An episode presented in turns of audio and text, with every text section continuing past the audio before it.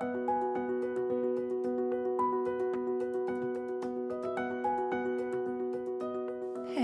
armas kuulija, ja tervetuloa linjoille. Kuuntelet Koodarikuiskajan podcastia, ja minä olen Elisa Heikura. Tämän podcastin tarkoitus, kuten koko Koodarikuiskajankin tarkoitus, on tarjota teknisille ammattilaisille uusia näkökulmia erilaisiin vuorovaikutus- ja ihmisaiheisiin.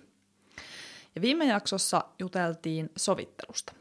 Vieraana oli Sovustamon ja Sovulla Oyn perustaja Ulla Saraaho, ja juteltiin siitä, että missä vaiheessa sovittelija olisi hyvä ottaa mukaan, ja milloin sovittelija yleensä sitten taas otetaan mukaan, ja että aikaisemminkin voisi ottaa mukaan. Ja jakso oli mulle itselle erityisen kiinnostava, koska sovittelu tuntuu olevan sellainen aihe, minkä äärelle sitä yhä useammin päätyy. Meillä se sanoo, että joutuu, mutta oikeasti enemmänkin päätyy.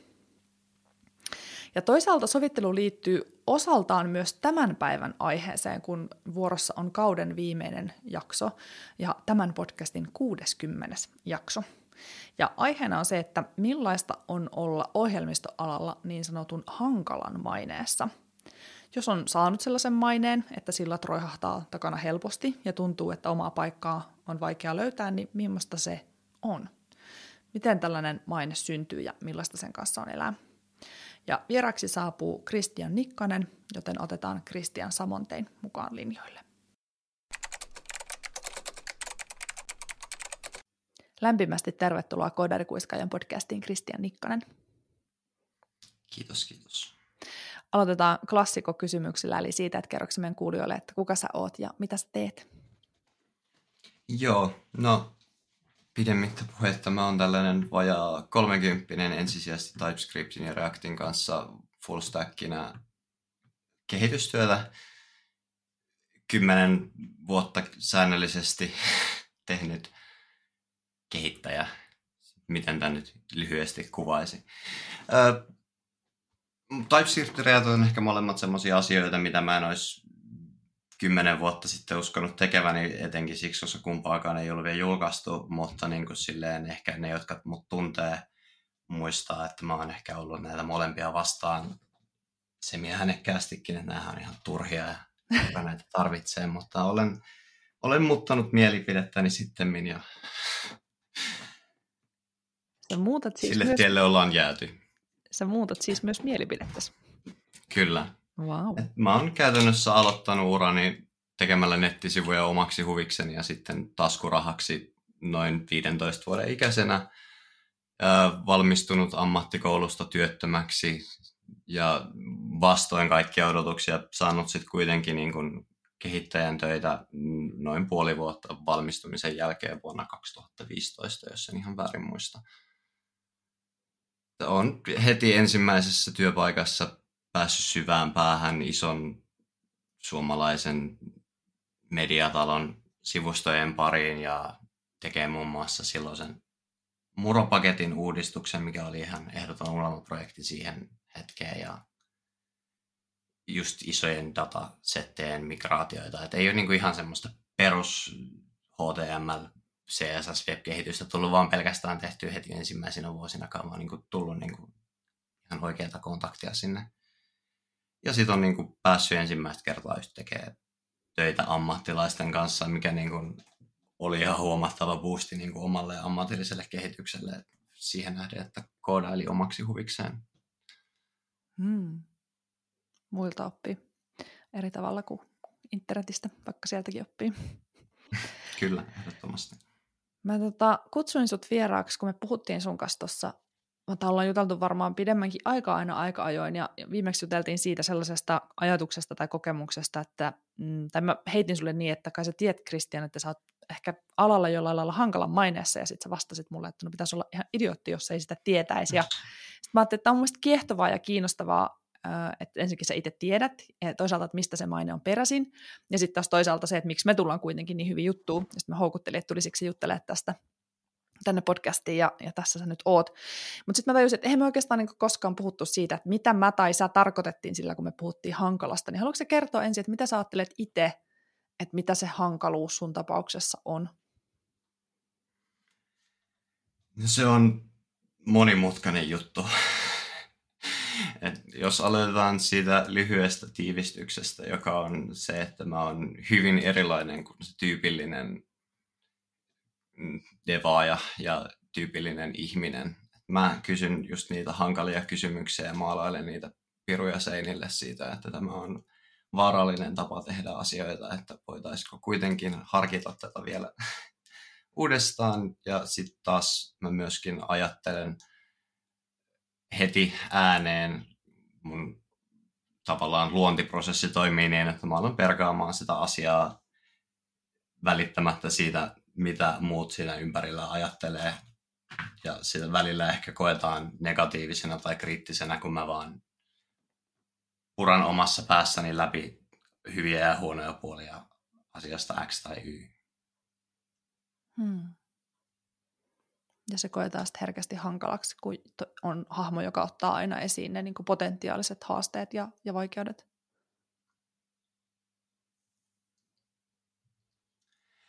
Joo, kyllä, mutta sitten niin kuin pidempi definiitio olisi sitten varmaan just se, että öö, tämä on ehkä termi, mikä saattaa loukata jotakuta, mutta koska mä käytän sitä itsestäni, niin it should be fine. Ja tämä termi on, mitä mä käytän itsestäni, high functioning artist, mikä ei varsinaisesti näy millään tapaa ulospäin, koska mä oon kuitenkin epästereotyyppinen. Kaikki on nähnyt leffoja ja sarjoja, missä on tyypillinen loukkaava käsitys siitä, mikä on autisti. Et mm. spektrihän on hyvin laaja ja mulla on myös paljon ADHD-ominaisuuksia, mutta sen pidemmälle en ole sitä prosessia vienyt, että olisin niin kuin hakenut ihan diagnoosia.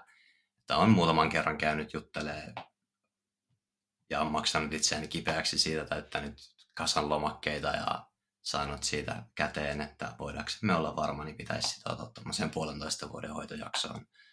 Ja mulla ei vaan ole aikaa sellaiseen. Mä koen pärjääväni enemmän ja enemmän, mitä itsetietoisemmaksi mä opin kuin itsestäni, että tilanne on huomattavasti parempi kuin viisi vuotta sitten, että mä oon varmaan ihan hirveän monsteri viisi vuotta sitten. niin, että se itsetietoisuus tavallaan auttaa käsittelemään ja sitten taas toisaalta ehkä tulemaan toimeenkin muiden eri tavalla. Kyllä, ehdottomasti. Että niin kun, ja myöskin se, että niin kun osaa ihan niin kun rehellisesti pyytää anteeksi sitä, että hei, tämä ei nyt ollut niin kun tarkoitettu näin tylysti, kun mä sen ehkä ilmasin ensimmäisenä. Että niin kuin se on taito, mikä on ollut tärkeä opetella matkan varrella, että se ei niin kuin tullut ihan itsestään. No tiedätkö, toi on siistiä, Kristian, koska me ollaan tunnettu yli viisi vuotta, tai ainakin viisi vuotta. Ja mäkin muistan ajan, jolloin mä en olisi uskonut, että sä pyytäisit anteeksi. Mä oon tosi jotenkin vaikuttunut. Miten, tai kuulunut meidän suunnitelmaan, mutta miten sä oot opetellut pyytää anteeksi? Haluatko kertoa? äh, ihmissuhteet käytännössä, että muutaman kun on vetänyt viemäristä alas enemmän tai vähemmän järkevistä syistä, niin kyllä se niin kuin tekemällä oppii, sanotaan näin. Hmm. Siistiä. Me puhuttiin myös siitä, että, että tavallaan miten mä taas näen sitä sun ehkä niin sanottua hankaluutta, että sä oot aika niin kuin jyrkkä tai jollain tavalla, aluksi mä olisin ehkä ajatellut, että sä oot niin kuin ehdoton, mutta et sä ehkä kuitenkaan ole ehdoton, mutta hyvin lähellä ehdotonta sun mielipiteissä ainakin aluksi. Ja miten sä itse suhtaudut, kun mä kuvailen sua näin? Öö, no mä oon samaa mieltä, että mulla on jyrkät ja kärkkäät mielipiteet, jotka pohjautuu yleensä kokemukseen tai jonkin asteiseen asiantuntemukseen, että en väitä olevani ekspertti kaikessa asioissa, mutta niin kuin on asioita, mihin suhtaudun hyvin intohimoisesti ja missä tulee sitten niin kuin keskustelu äkkiä kuumenee. Ja sitten äkkiä ehkä sanavalinnatkin kuumenee, mutta niin. Hmm. Mutta Miten sitten itse ajattelet, että kun sä vaikka tuossa alussa kerroit, että on aika, jolloin sä vastustit äänekkäästi tai skriptiä ja reaktia ja nyt sitten kuitenkin niillä pääasiassa työskentelet, niin tiedostatko tai sä selvästi itse tiedostat sen, että se sun mielipide voi myös muuttua, niin vaikuttaa, onko se vaikuttanut tavallaan myöhemmällä iällä siihen sun intohimoisuuteen Onko se antanut sulle jotain itseepäilyä vai onko se edelleen ihan yhtä intohimoinen, kunnes toisin osoitetaan? Öö, no ehkä vähän riippuu päivästä, mutta kyllä mä sanoisin, että suurimman osan ajasta se ei niin kuin vaikuta silleen negatiivisesti. Toki niin kuin päivinä, kun sataa vettä ja niveliä kolottaa ja koodista ei tule mitään, niin silloin se ehkä vähän ehkä samalla tavalla kuin kaikilla muillakin on huonoja päiviä, niin tuntuu pahalta, mutta... Niin silloin se tulee niin kuin jyrkemmin esiin ehkä. No, mites tota, kun sanoit, että, että pitäisi olla idiootti, että ei tietäisi olevansa hankalan maineessa, niin mistä se sun hankalan maine on peräisin? Mitä siellä on taustalla? Joo, no se on pitkä juttu. no siis, jos lähdetään siitä, että piirithän on verrattain pienit ja kaikki tuntee kaikki, että suurimman osan ajasta mun yhteistyö asiakkaiden, työkavereiden ja kaikkien muidenkin kanssa on sujunut ihan moitteetta, mutta eihän ihmiset niitä asioita muista. että internet ei unohda koskaan, varsinkaan niitä keskusteluja, mitkä on vuotanut johonkin Slack-kanaville ja tällaisille, mitkä ei välttämättä ollut edes alun perin julkisia, mutta niin kun, kun on siellä kerran, niin niitä ei sieltä pois saa. Ja mä oon dealannut sen asian kanssa, että niin kuin so be it, mä oon sanonut ne asiat ja ne on ehkä ymmärretty joskus vähän väärin. Joskus olen itse sanonut ehkä vähän huonosti ja niin edespäin, mutta tästä päästäänkin just siihen, että suurin osa mun viestinnästä on oikeasti tosi riippuvaista siitä, että mitä mä oon sanonut aiemmin keskustelussa ja tuun sanomaan myöhemmin. Että niin kuin jos sä näet jotain mun juttuja tietämättä mitään siitä ympärillä olevasta keskustelusta, just niin kuin Slackissakin, missä saattaa tulla kymmenen viestiä mun edellisen viestin väliin, niin menee hyvin helposti ohi. Niin tosi helppo tuomita mut ääliöksi ilman, että sä koskaan oot oikeasti sanonut sanaakaan mun kanssa tai vaihtanut sanaakaan. Osaan mä olla ääliökin, mutta jotta mut pusketaan siihen pisteeseen, niin siihen yleensä vaaditaan ärsytystä enemmissä määrin kuin vähemmissä. Kun päästään tästä ääliöidestä siihen, että no miksi, niin on oikeastaan montakin syytä, jotka mä voin avata sekä lyhyesti että pitkästi, mutta jos nyt aloitetaan siitä lyhyestä tavasta, niin mä oon todella suorapuheinen, I say what I think and I think fast. Ja sitten mä samaan aikaan jongloraan miljoonaa ajatusta päästä, päässäni. Samaan aikaan mun on pakko saada tietää kaikki heti. Mä oon pikkuhiljaa oppinut diilaamaan tämän asian kanssa, mutta se on välillä tosi raskasta muille osapuolille, jotka ei jaksaisi aina. Ja sitten mulla on just ehkä tapana liioitella asioita huomaamatta, niin mä sanon miljoona, mä tarkoitan sata, mä en mahda sille mitään. Onko siitä tullut sanomista vuosien varrella? No on. Onko se sanominen auttanut mitään? No ei. Ja sitten just tämä, kun mä kyselen niin paljon ja tavat on ehkä välillä vähän tönkkään, niin se koetaan valitettavan usein kyseenalaistamiseksi. Mä kysyn usein, että miksi teit näin, etkä niin kuin miksi olisin tehnyt mulla oli tavallaan visio, mutta sitten se tulee niin kuin tosi karkeasti ulos.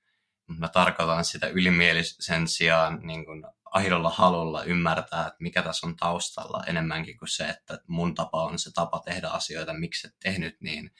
Että mä, en, niin kuin, mä en tiedä kaikkea, mä olen oppinut hyväksymään sen ja niin kuin just, jos mä en kysy, niin mä en ikinä opi. Hmm. Ja sitten se on myös niin kuin, mä oon aika ristiriitainen loppupeleissä, että mä koen olevani tavallaan raivorehellinen, mutta sitten niin mä liiottelen kuitenkin asioita tälleen tahtomattani ja teen epärationaalisia juttuja, vaikka koen olevani hyvinkin rationaalinen ihminen tyypilliseen verrattuna. Niin kuin valvon neljään toimistoa mua edeltävänä päivänä, kun taisi olla yhdeksältä siellä tietää kello kaksi, että no nyt olisi hyvä hetki lopettaa koodaaminen, mutta ei. Eihän sellaista voi. Aika klassinen esimerkki. Mutta saisinko mä tiivistää, että on niin, että, että sut on tavallaan hyvin helppo ymmärtää väärin, koska sä sanot asiat aika suodattamatta ja ne tulee ulos just niin kuin ne on sun päässä, eikä välttämättä mm. niin kuin ne olisi hyvä sanoa sen toisen näkökulmasta. Joo, juurikin näin. Ja sitten just niin kuin mulla on äh, valitettavan usein sellaisia niin kuin yksi sana tarkoittaa oikeasti neljää tilanteita. Että niin kuin jää tietty konteksti välittämättä siitä, koska se miljoona ajatusta samaan aikaan. Mä kirjoitan viestiä, sitten mä ajattelen jotain muuta, mä unohdan yhden sanan tai niin kuin jotain sieltä, sitten se viesti niin kuin muuttuu ihan kokonaan sen takia. Ja se on, joskus siitä tulee koomisia tuloksia, joskus siitä tulee vähemmän koomisia tuloksia. Niin, että onko keksinyt keinoja hallita sitä sun viiskaistasta moottoritietä sitä niin kuin, ja sitä keskittymisen tavallaan niin haastavuutta. Et kun sanoit, että sä et ole hakenut diagnoosia, niin mä oletan, että sä et ole ainakaan sitä kautta sitä hillinnyt, mutta et, et niin kuin, kun sä oot havainnut, että siitä seuraa joskus haasteita, jos ei keskity esimerkiksi siihen, mitä kirjoittaa, niin onko sulla siihen ollut sit keinoja, varsinkin näin niin kuin vanhemmalla iällä? Joo, no siis perusaddiktin yksi tapa ratkaista ongelmahan on poistaa se koko ongelma. Et mä oon kyllä aika pitkälti deletoinut itteni kaikista näistä kierroksia nostavista kanavista ihan vaan niin kuin sen takia, että se ei tee hyvää omalle mielenterveydelle. Ja sitten just sen takia, että kun niissä on niin paljon ihmisiä, jotka ei tunne mua ja cancel-kulttuuri on vahva ja tulee äkkiä sanottu jotain, mistä lähtee sitten duunialta ja mitä ei edes tarkoita sen takia, että niin kun tuli kiireessä kirjoitettua jotain. Mm. Niin se on yksi tapa, mutta justiinsa niin kun se, mitä mä oon aiemminkin tässä jo sanonut, että pyrin selittämään sitä, että mä oon vähän tällainen, en tarkoita pahaa, vaikka välillä kuulostaakin siltä. Mutta just niin kuin kun mulla on tapana päästää tämmöisiä sammakoita, kuten että mua ei kiinnosta, mitä muut musta ajattelee, mikä kuulostaa tosi pahalta. Mutta sitten kun mä tarkoitan niillä muilla siinä yhteydessä ihmisiä, joiden kanssa mä en ole aktiivisesti tekemisissä, että kyllä mua kiinnostaa hyvinkin paljon, mitä mun puolisot musta ajattelee tai mitä mun työkaverit musta ajattelee. Onhan se tosi ikävää tehdä ihmisten kanssa töitä, jotka aktiivisesti vihaa sua, että se olisi tosi ikävää en, en sellaista tarkoita sillä, mutta niin jos joku tulee avautumaan mulle GitHubissa mun open source-projektissa siitä, että mä olen ratkaissut jonkun issueen vähän tylysti hänen mielestään, niin se ei hetkauta mun päivää millään tavalla. Sä muuten mainitsit tuosta aikaisemminkin mulle, että tavallaan yksi semmoinen, kun sanot, että, että se sun hankaluus tulee ehkä osittain siitä, että sä oot hyvin epätyypillinen, ja sanot, että yksi epätyypillisyyden piirre on se, että sulla ei ole tarvetta miellyttää, niin kuin tuntemattomia ihmisiä tai ihmisiä, joilla ei ole sun elämässä relevanssia, niin se varmaan näkyy tässä, että kun sanot, että ei kiinnosta, niin ei ole tavallaan semmoista tarvetta, että kaikki tykkäisi susta. Joo, kyllä mä näkisin, että tämä on just se mun asenne pitkälti, että ei mua niin kuin, en mä koe, että mä saan siitä mitään, jos kaikki tykkää musta. Että mä, mulle riittää, että kaikki tulee mun kanssa toimeen niin kuin toki en ole ihan kaikkien kanssa onnistunut tulemaan historiallisesti toimeen, mutta niin kuin 99 prosenttia ihmisistä kuitenkin on sellaisia, jotka on jutellut mun kanssa toisenkin kerran. Mutta tästä päästäänkin kiinnostavaan, koska me saadaan hyvä aasinsilta tästä, että joo, että valtaosa ihmisistä tulee sun kanssa ihan hyvin toimeen, mutta sitten sulla on kuitenkin ehkä verrattain monta niin kuin ehkä tyypilliseen storiin äh, verraten, niin verrattain monta tarinaa siitä, kun sillat on sit palannut tai yhteistyöt on loppunut. Haluatko kertoa vähän, että mitä siellä historiassa on, ja voidaan sitten jutella siitä, että miksi näin on ehkä käynyt, että miksi nämä tyypit kuuluu siihen yhteen prosenttiin, joiden kanssa asiat sitten ajautuu niin kuin tulipalolinjalle. En sinänsä halua mennä yksityiskohtiin mistään spesifistä tapauksesta, mutta niin kuin lyhyesti sanottuna se vaatii aikamoisen vittuuntumisen kulminoitumisen omasta päästäni, että niin kun mä lähden sille bensaa sillalle tielle. Toki mä oon sillä muutaman kerran tässä kymmenen vuoden aikana kävellyt sillä palavalla sillalla, mutta ehkä niin kuin konkreettisia esimerkkejä mulla on oikeastaan muutama. Öö, ehkä on järkevintä aloittaa ensimmäisestä työpaikasta, missä mulla ei sinänsä ollut mitään muuta valittamista muuta kuin se, että palkka oli vähän pieni ja homma oli paljon ja olin aavistuksen loppuun palannut jo sieltä vaihtaessa, mutta mä en ehkä hoitanut sitä irtisanomista sieltä mitenkään järkevästi. Mä olin ottanut sitä oikeaa hetkeä ns. koko päivän, että saisin pomon jossain väijytettyä kahden kesken ei tullut, joten siinä kohtaa, kun se oli menossa ovesta ulos, mä vaan möläytin sen kaikkien kuulen melkein sadan ihmisen avokonttorissa. Ja siitä olikin vähän myrkyllinen työympäristö seuraavan kaksi viikkoa jostain syystä, että tuli vähän semmoisia hmm. hauskoja nakkeja sitten tehtäväksi. Eikä varsinaisesti kannattanut kysellä suositteluja sieltä, sieltä firmasta. Ja kun myöhemmin, viisi vuotta, viisi vuotta myöhemmin, kun tapasin tämän silloisen esimieheni työkuvioissa, niin mä olin aika ilmaa sille jostain syystä. En sinänsä pistänyt pahaksi, ymmärsin miksi kantaa ehkä kaunaa.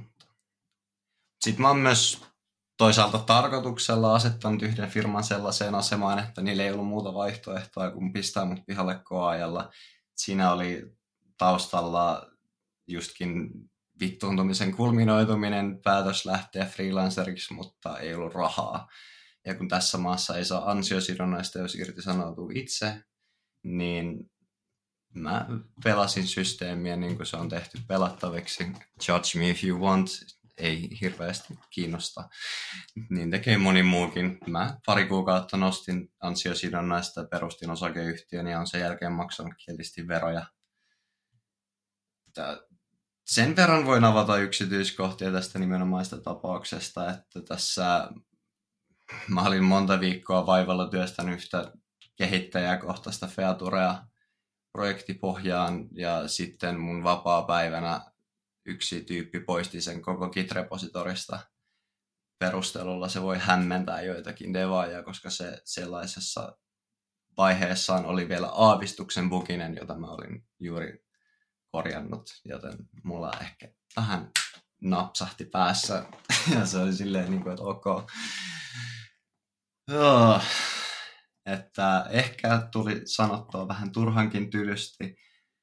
Ei ehkä toinen ansainnut kuulla kaikkea sitä, mitä, mitä sanoin, mutta sanoin, mitä sanoin, kannan vastuun siitä, mitä tein.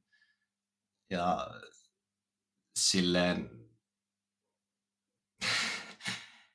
niin, mitä, mitä siitä nyt voi enempää sanoa? What is done is done.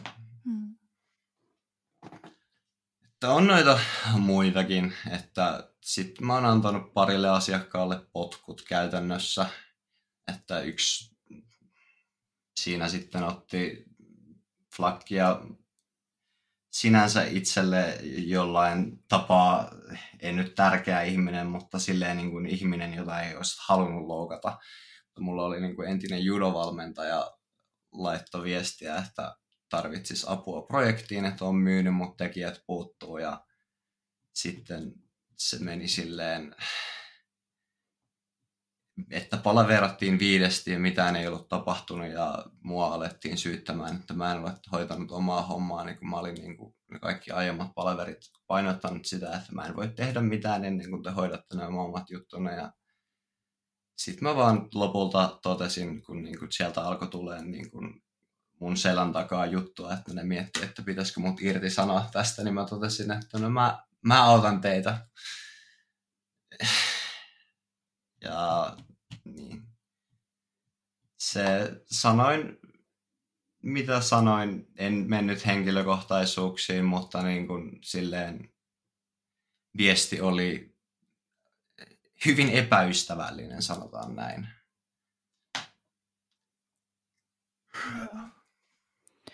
jos mä sellaista tietynlaista kaavaa ehkä kuulen, on se, että siinä kohtaa, kun mennään jonkun tietyn raja yli, niin, niin kuin sanottiin, että semmoinen tietty epäystävällisyys aktivoituu, ja sitten asiat tulee ulos ehkä rumemmin kuin mitä sitten jälkikäteen mietit, että oliko aiheen, aiheellista.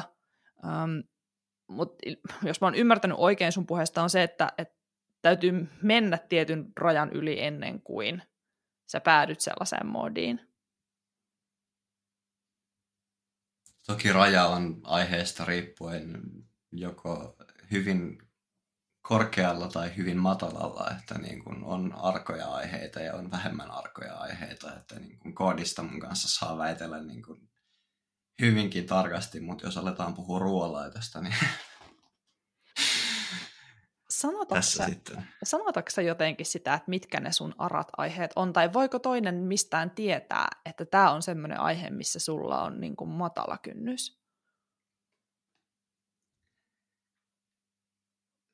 No ei se niinku ehkä mitenkään ulos näy muuta kuin, että mä oon ehkä oppinut olemaan varovainen niissä aroissa aiheissa, että mä en ehkä ota niihin kantaa enää samalla tavalla kuin mä otin aiemmin.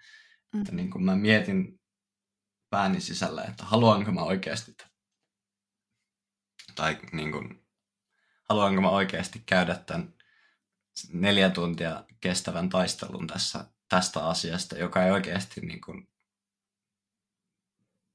merkitse mun päivässä millään muulla tavalla muuta kuin, että saattaa olla paska fiilis sen jälkeen, kun se on loppu. Tai saatan olla saavuttanut en yhtään mitään.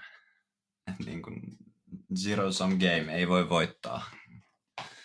No mietin sitä, kun ähm, me, me ollaan tosiaan puhuttu sun kanssa aika paljon kaikenlaista ja mä oon antanut sulle aika suorasukastakin palautetta suoraan asioista, kun sä oot kysynyt sitä ja välillä vaikka et ole kysynytkään. Ja, ja mä myös mietin, sä sanoit mulle joskus, että sulle kärsii sanoa niin kuin päin naamaa kaikenlaista, mutta selän takana ei juuri mitään. Ja mä mietin, onko se yksi sellainen asia, mikä, mikä vie sut aika nopeasti sitten semmoiseen pisteeseen, missä sä et enää halua tehdä yhteistyötä. Tai, ja ylipäätään siis se, mikä mua kiinnostaa, on, on se, että miksi sä tulet mun kanssa niin hyvin toimeen, miksi, miksi mun kanssa, ää, tai miksi mä saan antaa sulle suoraakin palautetta, mutta sitten jotkut ei saa. Niin, no ehkä se on kyse siitä, että mä jopa pyydän sitä suoraa palautetta niin kuin ihmisiltä, joilta mä koen, että se palaute on kuuntelemisen arvoista. Ja just niin kuin, mä oon oikeasti aika helposti lähestyttävä, että mä oon kärkäs ja mulla on kärkkäitä mielipiteitä, mutta mun kanssa saa olla eri mieltä asioista. Niin kuin, en mä suutu, jos joku on SDPn kannattaja, vaikka mä en itse heidän puoluepolitiikkaa voikaan sietää. Mutta justiinsa niin kuin, mä oon valmis harkitsemaan omaa jyrkkää kantaani asioihin uudestaan, given new evidence or new points of view. Että tiede muuttaa näkemystään uusien faktojen tullessa esiin, miksi en minäkin, on se, miten mä tämän tiivistäisin. Hmm. Että just mä oon pyytänyt palautetta justiinsa niin kuin jostain kuvaustekstistä, että onko tämä nyt liian, liian jyrkkä ja voiko näin sanoa ja silleen, että just sellaisessa tilanteessa olisi ehkä aavistuksen tekopyhää suuttua, jos siitä suoran palautteen pyytämisestä suuttuu, tai suoran palautteen saamisesta suuttuu, kun on sitä pyytänyt. Kyllä, vaikka sekin olisi aika yleisinhimillistä. Tätä, mä haluaisin vähän kaninkoloilla, kun sanoit, että, että monesti noin tuollaiset niin sillat on palannut semmoisen, tai ainakin mä muistelen sun storeista, että se on vähän semmoinen kuin koettu epäoikeudenmukaisuus tai toiminta, joka on vastoin sun niin kuin, moraalista tai arvokäsitystä tai käsitystä siitä, mikä on oikein. Mutta jos ajatellaan tämmöistä bisnesmaailmaa ja sit siellä kuitenkin on joskus sellaisia päätöksiä, mitkä ei ole välttämättä järjenmukaisia tai, tai joskus voidaan joutua tekemään jotain just because joku asiakas käskee niin tai joku hierarkiassa ylempänä on sitä mieltä, että tämä on nyt parempi ja sillä hyvä, niin onko suo mahdollista tavallaan saada hyväksymään näitä asioita? Ihan pitkä kysymys. Niin oli. Mitähän mä tiivistäisin sen? Et kun sä sanoit, että, sun on, että kun sä vaihdat mielipidettä faktojen edessä, mutta entäs jos mulla ei ole sulle faktoja, mulla on sulle vaan mielipide ja sitten mä oon sitä mieltä, että meidän pitää nyt tehdä näin, koska mä oon tätä mieltä. Niin, mit, niin kuin voisinko mä se esittää sulle jotenkin niin, että sun olisi se hy, helppo hyväksyä? Se on melkein mun päivittäistä devaaja kanssa käymistä, että kun me pohditaan jotain featureja, että miten tämä homma toimii, mulla on joku ajatus ja sulla on joku ajatus ja sitten me pohditaan, että onko se jotain tältä väliltä vai onko se mun vai sun vai onko se jotain ihan muuta. Että kyllähän tällaista niin kuin, se on normaalia. NS. Hmm. Miten se sitten eroo niistä tilanteista, jossa ne sillat on sitten roihahtanut? Onko se huomannut niissä jotain yhteistä nimittäjää, että miksi joissain tilanteissa se bensakanisteri on sitten kaivettu naftaliinista? Niin, no siis ei se niin kuin käytännössä koskaan ole mistään yksittäisestä viiden minuutin jutusta lähtenyt liekkeihin, vaan siellä on aina ollut jotain taustalla. Että esimerkiksi tässä, kun otin tarkoituksella kyoaikafudut, niin siinä mulle oli muun muassa luvattu, että mun ei tarvitse tehdä legasyöä, mitä muuta mä teen kuin legasyö siinä firmassa. No en yhtään mitään. Ja siksi mä tavallaan halusinkin niin intohimoisesti parantaa sitä tapoja tehdä asioita, koska se legacy oli ihan hirveätä paskaa, niin kuin näin kauniisti sanottuna.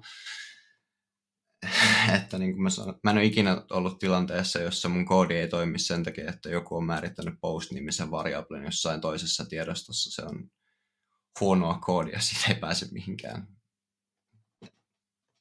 Sellaisessa tilanteessa, kun mä oon niin kuin ollut ensin niin kuin kolme viikkoa tehnyt eh, käytännössä jotain bugitikettikorjausta niin kuin vaihdettua niin hyvin mielekkäistä hommista Vincitiltä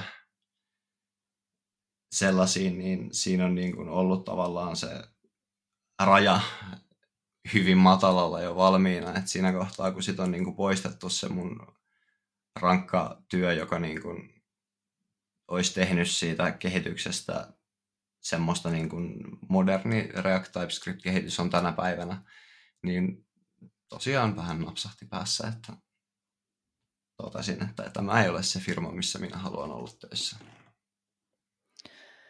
Joo, tämä on sen takia mun mielestä niin kiinnostavaa, kun mä ajattelen, niin kuin, että sä et ole kuitenkaan yksittäistapaus alalla ihmisistä, joilla on samanlaisia taipumuksia, taipumuksia suoruuteen, taipumuksia kriittisyyteen, taipumuksia epäkohtien esiin nostoon.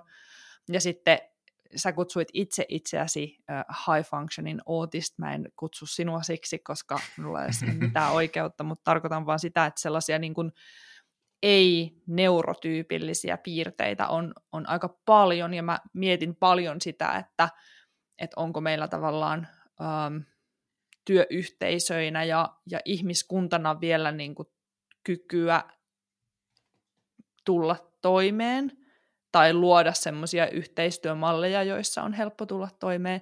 Ja tämä osaltaan liittyy, mä vähän scrollailen, koska me saatiin Jarno Virtaselta kommentti siitä, että että kun hän, hän pohti myös tätä hankaluusteemaa, että just, että miten eri niin kuin, neurotyypit vaikuttaa, ja että hän on ollut organisaatioissa, jossa on hyvin kirjava joukko ö, tässä mielessä, ja kommunikointityyli on ollut tullut tosi suoraa ja töksähtelevää, mutta syynä on varmaan osittain just neuro, eri neurotyypit, ja sitten just, että et pitäisikö ne jotenkin huomioida, Öm, niin pitäisi varmastikin, mutta että osataanko me, niin en ole varma.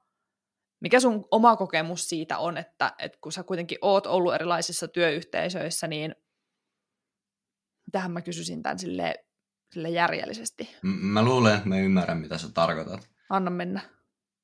Öö, no mä ehkä näkisin sen niin, että tässä on ehkä tullut jopa jonkin verran tavallaan takapakkia niin kuin neuroepätyypillisten henkilöiden kannalta, kun historiallisesti nämä IT-duunit on ollut just ne neuroepätyypillisten ihmisten safe haven, mutta sitten kun tästä on tullut mainstreamia, niin tänne on tullut ekstrovertteja ja kaiken maailman ihan ihme ihmisiä. Tarkoitan tämän kaikella hyvällä. Hyvin täydennetty. Mutta niin kuin, äh, äh, äh, mutta sitten mua huvittaa tämä termi kirjavuus, koska niin kun mun maailmahan on tavallaan suurimmassa osassa mustavalkoinen, jossa on hyvin pieniä määriä korostusvärejä. Että asiat on joko oikein tai väärin, hyviä tai huonoja, täydellisiä tai kelvottomia. Mä joko rakastan tai mä vihaan. Että koodi on paskaa tai timanttia. Ruoka voi olla syömäkelpoista, mutta niin kun moni asia on oikeasti niin kuin melkein binääristä mulle. Että niin kuin se vaatii oikeasti niin kuin, melkein, että mä spinnaan virtuaalikoneen mun pään sisälle ja niin kuin mietin sitä asiaa niin kuin normaali ihminen miettisi. Jos, että mä niin kuin saan semmoisen tavallaan realistisen kuvan siitä, mitä joku muu ajattelee tästä asiasta. Koska mun näkemys on yleensä just niin kuin hyvin kärkäs.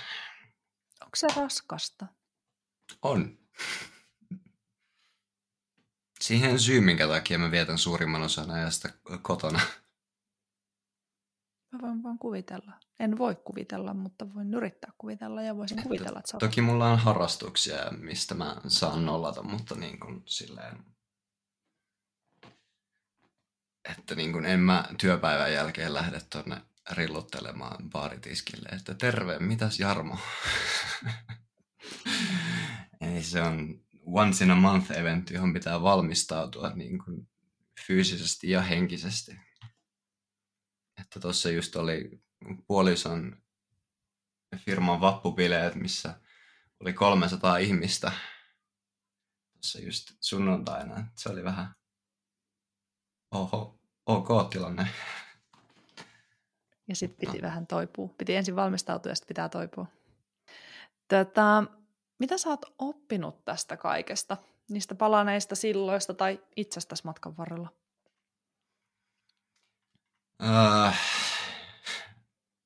no, ensinnäkin hyvin sitkeäksi, periksi antamattomaksi ja selviytyjäksi keinolla millä hyvänsä, että niin kun elämä on potkinut päähän työelämässä, parisuhteissa ja kaikkialla, missä se voi, mutta edelleen hengitän, voin somewhat hyvin ja ehkä konkreettisempana asiana voin sanoa, että mä oon oppinut hitaasti lukemaan ihmisiä ja tuntemaan ne, jotka eivät ole niin kuin minkään sortin luottamuksen arvoisia, kun mä oon aiemmin ollut vähän semmoinen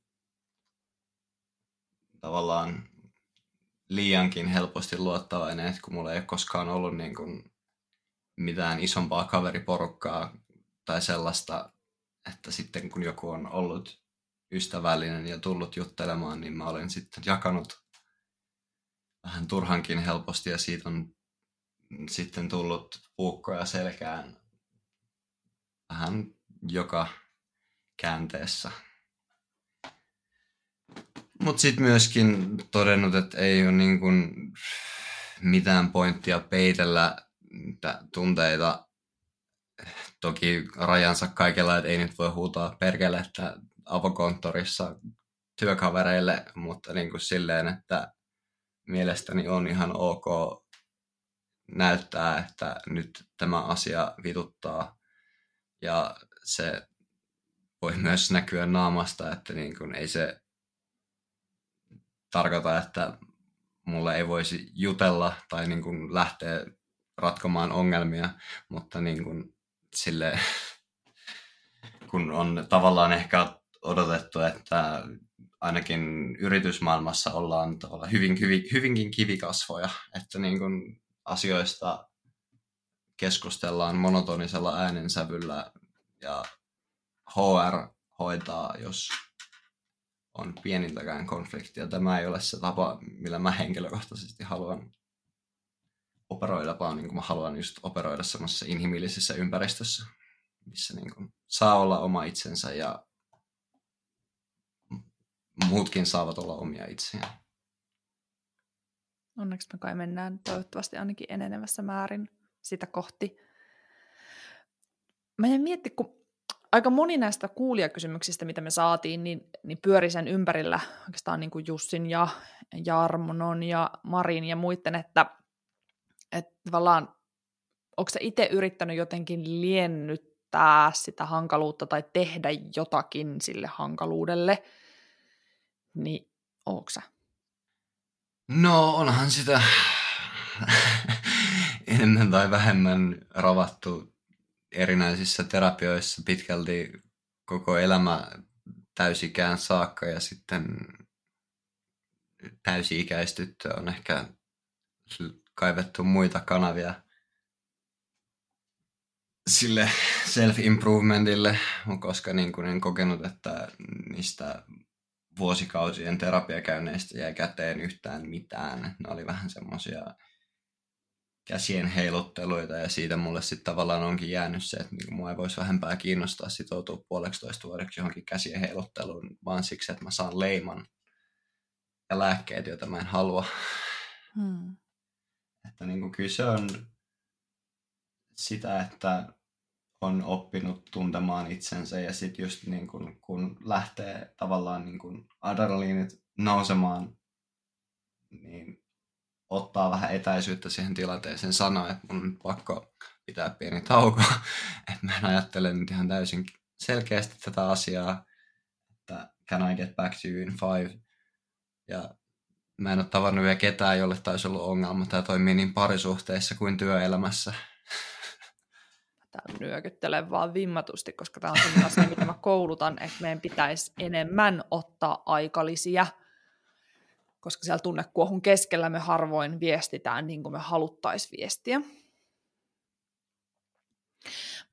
Mites tota, Musta Marilta tuli hyvä kysymys tai kommentti, kun hän kysyi, että näyttäytyykö muut helposti enempi jeesies-tyyppeinä tai lampaina, kun eivät puolusta arvoja ja mielipiteitä yhtä hanakasti kuin hankala? No en mä nyt niinku oikeasti haluaisi kutsua melkein ketään semmoiseksi jees jees tyypiksi, paitsi jos me puhutaan myyntikonsulteista. ne on vapaata riistaa. Äh, mutta niin kun, mä ymmärrän sen, että minkä takia moni ei uskalla tuoda näkemyksiään esiin, koska sieltä niin kun, aika usein tulee sitten niin täyslaidallinen niskaan, niin kun ei suorasti sanota, että oletko tyhmä, mutta niin kuin rivien välistä on luettavissa, että kyllähän tämä nyt pitäisi tietää. Että niin kuin sinänsä mielestäni pitäisi ihan rohkeasti voida kysyä asiasta kuin asiasta ihan vaan niin kuin silläkin verokkeella, että tästä on aikaa, kun mä oon viimeksi tehnyt että mä en ole ihan varma. Että voisiko joku virkistää muisteen, että oliko se näin. Mä teen tätä itse tosi paljon ja sitten sieltä tulee se kolmen sekunnin confirmation tulee ehkä heti joskus, joskus se tulee 15 minuutin päästä. Että, että niin kuin silleen semmoinen pienen kynnyksen avun kysyminen on mun mielestä tosi olennaista, on sitten neurotyypillinen tai epätyypillinen. Että se on sit, jos ei uskalla kysyä niitä julkisesti, niin on ne privaviestit keksitty. Kyllä mä itse just tykkään käydä asiat läpi julkisissa kanavissa sen takia, että kun mä haluan kuitenkin auttaa ihmisiä saavuttamaan meidän yhteiset tavoitteet parhaani mukaan, niin silleen, että jos mä jaan tietoa yhdelle tyypille, niin se on sitten pois niiltä kolmelta muulta, jotka on siinä tiimissä. Et niin kuin jos nyt muut tietää se jutun, niin so be it. Hyvä juttu niille, eipä se niiden päivää hirveästi kuormita, kun ne scrollaa kolmen Slack-viestin Just näin. Ja sitten monesti kuitenkin siellä on aina joukossa ne muutamat, jotka on miettinyt sitä samaa asiaa, ja sitten kun kysyy julkisesti, niin ne on vaan mm. huojentuneita siitä, että joku uskalsi. Tai tämä on mun oma kokemus asioista. Ja tota, Ville halusi lähettää sulle ja kaikille muillekin linjoilla oleville hankalille sellaisen ter- sellaiset terveiset, että hankaluutta tarvitaan. Me tarvitaan sitä kritiikkiä ja arvostelua ja sitä, että jonkun pitää uskaltaa olla se hankala tyyppi joskus. Ja mä oon ihan samaa mieltä, että, että se on, se on vah, tiimin vahvuus, jota pitää tasapainottaa sit sillä semmoisella päättömällä innolla ja, ja monella muulla taipumuksella. Mutta Marias kysyi myös sitä, että, että onko se kauhean uuvuttavaa olla se, joka nostaa niitä epäkohtia ja kysyy niitä kysymyksiä ja hankaa vastaa, jos meinataan tehdä tyhmyyksiä. Joo ja ei. Että niin kun... on taas näitä mun painianekdootteja, mutta vanha valmentaja tapasi sanoa, että sien kanssa ei kannata painia, koska siinä vaan likaantuu itse ja sika pitää siitä. Mä oon se sika.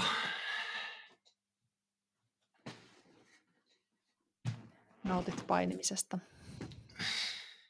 Että niin, kun, niin kauan kun se pysyy rakentavana ja se on, ei ole mitään sellaista, niin, koska minä sanon, niin tyylistä meininkiä, tai koska me ollaan aina ennenkin tehty näin, niin mikä siinä? Että niin kun, näin on aina ennenkin tehty, on ihan validi syy aina välillä. Niin kun, jos puhutaan AVS-konfeista repositoriosta toiseen, niin kannattaa ehkä tehdä yhtenäisesti, mutta niin kun puhutaan jostain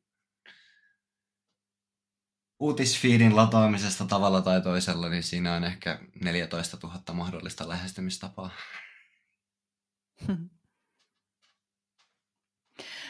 Se on painianekdooteista, kun sanoit, että ei kannata painia sian kanssa, koska siinä vain likaantuu ja sika nauttii siitä, niin on varmaan myös niinku just eri tahoja, joiden kanssa joutuu ammattinsa puolesta painimaan. Ja tästä ei minkäänlaisella aasinsillalla. Mä ajattelin Totto Mikaelin kommentin, kun hän kanssa totesi, että, että ihmisethän voi olla niin kuin eri ihmisten mielestä hankalia, mutta toiset voi olla jopa kiitollisia siitä yhden hankaluudesta.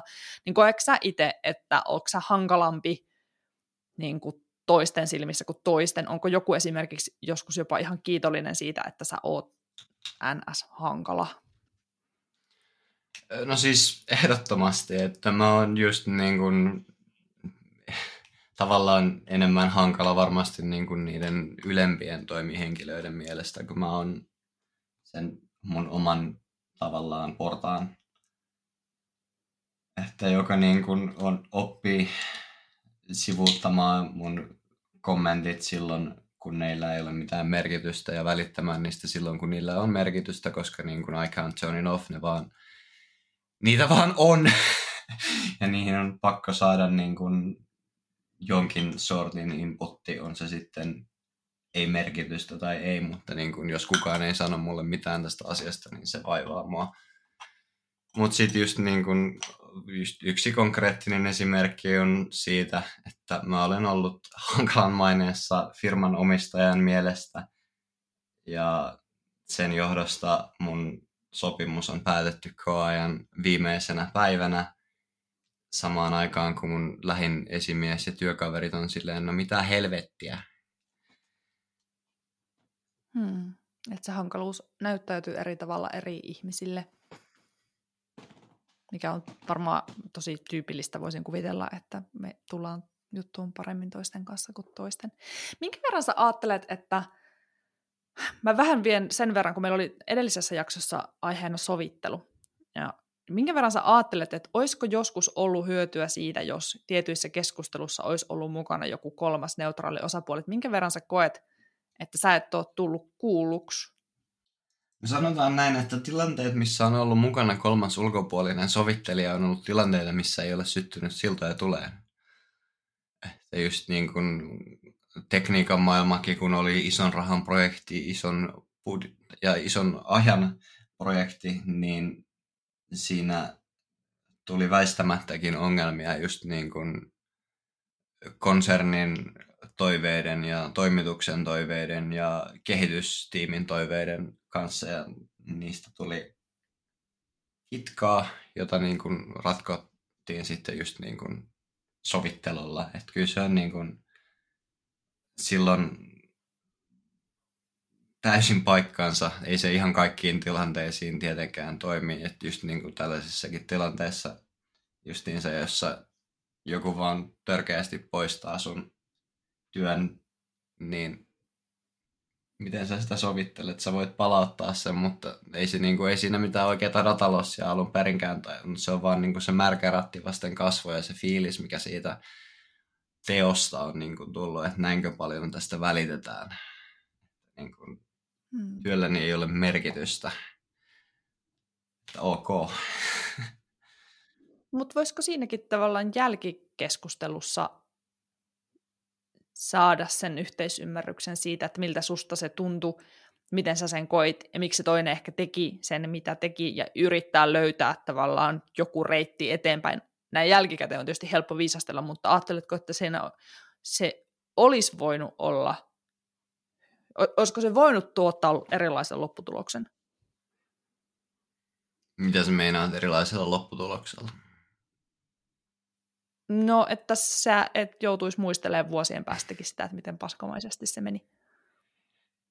Uh, No sinänsä onnekas mä en muistele sitä näin vuosienkin päästä muuta kuin tässä nimenomaisessa tapauksessa. No mutta, hyvä. Ja pahoittelu. Ö, Kyllähän se nyt jälkiviisaana voi aina sanoa, että oishan sitä voinut niin kuin, hoitaa asian silleen diplomaattisesti vielä siinäkin kohtaa, kun on tavallaan sytyttänyt sen sillan tuleen silleen niin kuin sanoa, että pyydän anteeksi, mutta tämä on intohimoinen asia ja sä tulit nyt vähän takki auki tänne mun tontille kerjäämään turpaasi, tälleen niin kuin kuvainnollisesti puhuin. Ja ihmettelit, kun mä reagoin. Tyylinen tilanne. Että silleen niin kuin näkee vikaa tavallaan niin kuin helposti kyllä niin kuin kummassakin osapuolessa siinä, että jälkiviisaana tässä nimenomaisessa tilanteessa olisi ehkä voinut niin kuin silleen, tyyppi olisi voinut jättää poistamatta sen ja laittaa siitä vaikka jonkun issuen, että mua huolettaa, miten tämä vaikuttaa meidän kehitysprosessiin, johon mä olisin voinut sitten vastata silleen niin kuin rauhallisesti, että ei se vaikuta, koska mä korjaan tuon sun mainitsemasi ongelman ennen kuin se menee sinne, mutta niin kuin, nyt jäitä hattuun. Mutta siinä kohtaa, kun, niin kun jotain on jo tehty, niin mulla on vähän semmoinen nollasta sataan nopeammin kuin Tesla, ja sä voit ottaa virrat pois, ja se vauhti ei silti hidastu. Että se niin kun inertia vie pitkälle. Että just, jotta mä tavallaan otan iisisti tuollaisen tilanteen jälkeen, niin se just vaatii sen, että poistuu siitä tilanteesta ja mieluusti oikeasti käsittelee sitä vaikka vasta seuraavana päivänä. Niin kuin tuollaisessa tapauksessa, niin kuin mä olin, no se oli mun vapaa päivä käytännössä, kun mä sen tein ja mä olin just lähdössä reissuun ja tavallaan sitten tiesin, mitä odottaa maanantaina. Että niin kuin siinä, siinä kohtaa mä olin valmis keskustelemaan siitä rationaalisesti ja mä puhuinkin siinä eh, loppuhaastattelussa, että tiedän, että sanoin aika jyrkästi ja niin edespäin, mutta jos olette edelleen halukkaita, niin kyllä mä nyt ehkä teille uuden mahdollisuuden voin vielä antaa.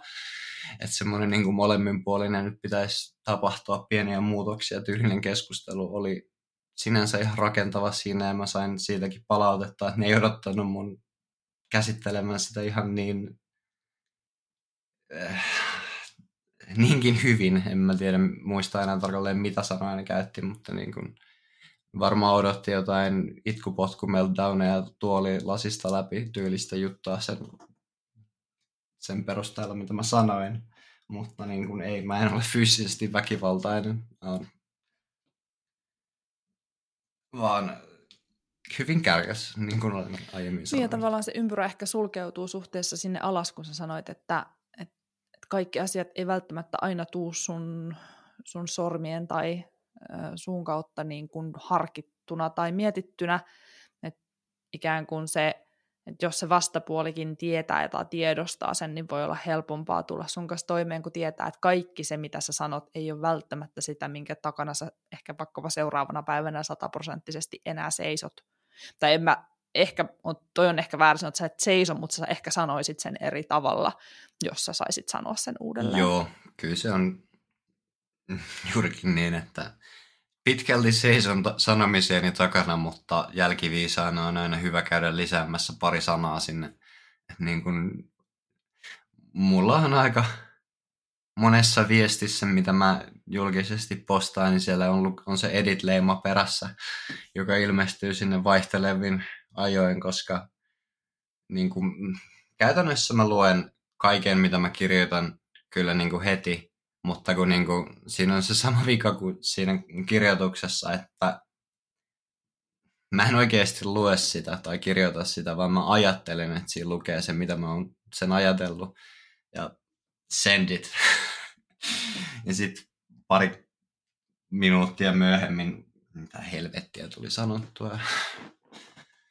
Käydäänpä.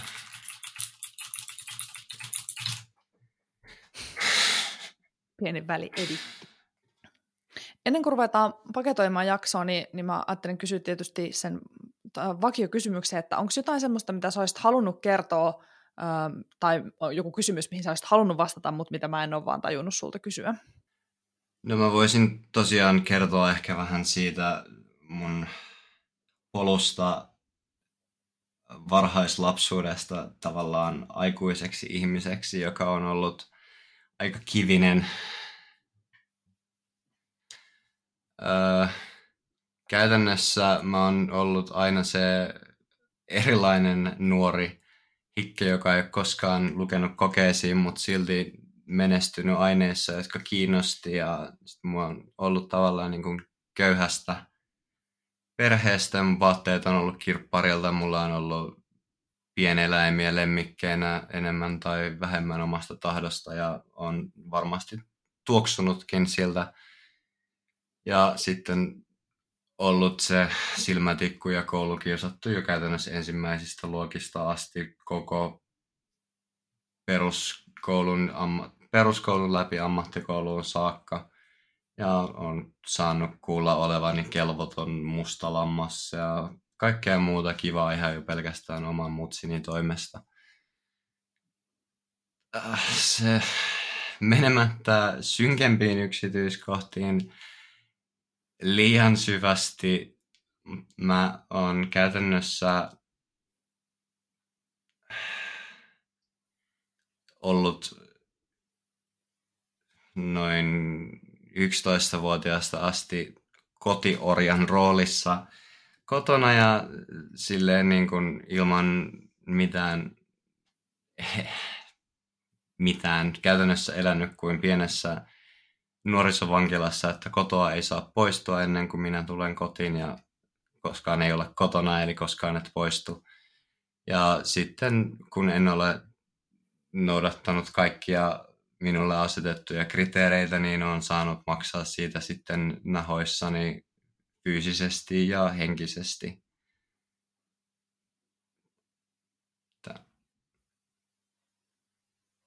Muistan hyvin elävästi joka ikisen kerran, kun mua on koulutettu fyysisesti. Ja ne asiat ei silleen niin kuin ikinä unohdu, mutta sitä kautta musta on tavallaan tullut niin itsenäinen ja oman tiensä kulkea, että mikään, jos se on musta kiinni, ei enää pysty vahingoittamaan mua koskaan missään olosuhteissa, jos ei puhuta jostain kolmannesta maailmansodan kaltaisesta eventistä. että niin kuin, silleen se on kasvattanut mut aikuiseksi ihmiseksi kaikista vastoinkäymisistä huolimatta olen selvinnyt enemmän tai vähemmän ehiin nahoin. Ja en kaipaa minkään sortin myönnytyksiä ihmisiltä elämässä, niin työelämässä, parisuhteessa tai missään muussakaan. Että maailma on suunniteltu normaaleille ihmisille ja mä pyrin adaptoitumaan olemaan mahdollisimman normaali yhteen sopiva, että niin kuin mä en koskaan tule olemaan täysin normaali, enkä mä halua olla täysin normaali, mutta niin kuin, it's fine, is what I'm trying to say. Jotenkin kiitos ihanasti sanotettu sitä jotenkin, tai se on ehkä aika, en sano epätyypillinen, mutta musta jotenkin hieno ajatus, että, että sanot, että sä et kaipaa myönnytyksiä, etkä, etkä sellaista erityiskohtelua, että sä yrität adaptoitua, ja sitten mä ajattelen itse taas tämmöisenä, mä oon yksi niistä, ties mistä ekstroverteista, mitkä tänne IT-alalle on tullut heilumaan, niin mä ajattelen, että me, meidän pitäisi kohdata jossain siellä ehkä puolen välin tienoilla, että sitten taas jotenkin rakentaa sellaisia työyhteisöjä, missä me voitaisiin kaikki tulla toimeen ja, ja tavallaan hyötyä toistemme vahvuuksista ja olla aiheuttamatta pahaa ää, toisillemme. Mä jatkan jatkossakin sun kanssa suoraan puhumista ja, ja tota, niin, niin, luotan siihen, että me tullaan juttuun. Mistä sua voi tuolta internetkyliltä seurata, jos, jos niin haluaisi tehdä? No, niin kuin me aiemmin vähän keskusteltiin, niin mä oon tosiaan aika efektiivisesti deletoinut itteni internetistä. Olen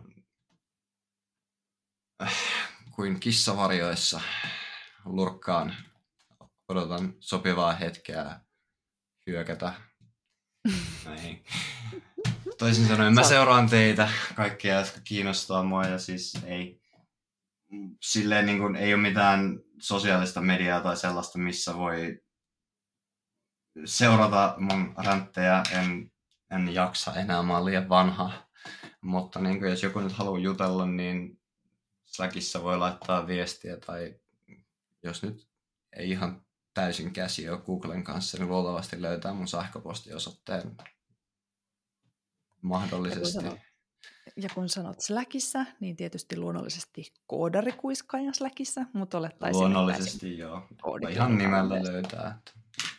Uhu. Hei kiitos Kristian, oli ihan mahtava saada sut vieraaksi ja mä toivotan sulle aivan mielettömän hyvää kesää. Yes, hei, kuten myös oli kiva tulla juttelemaan.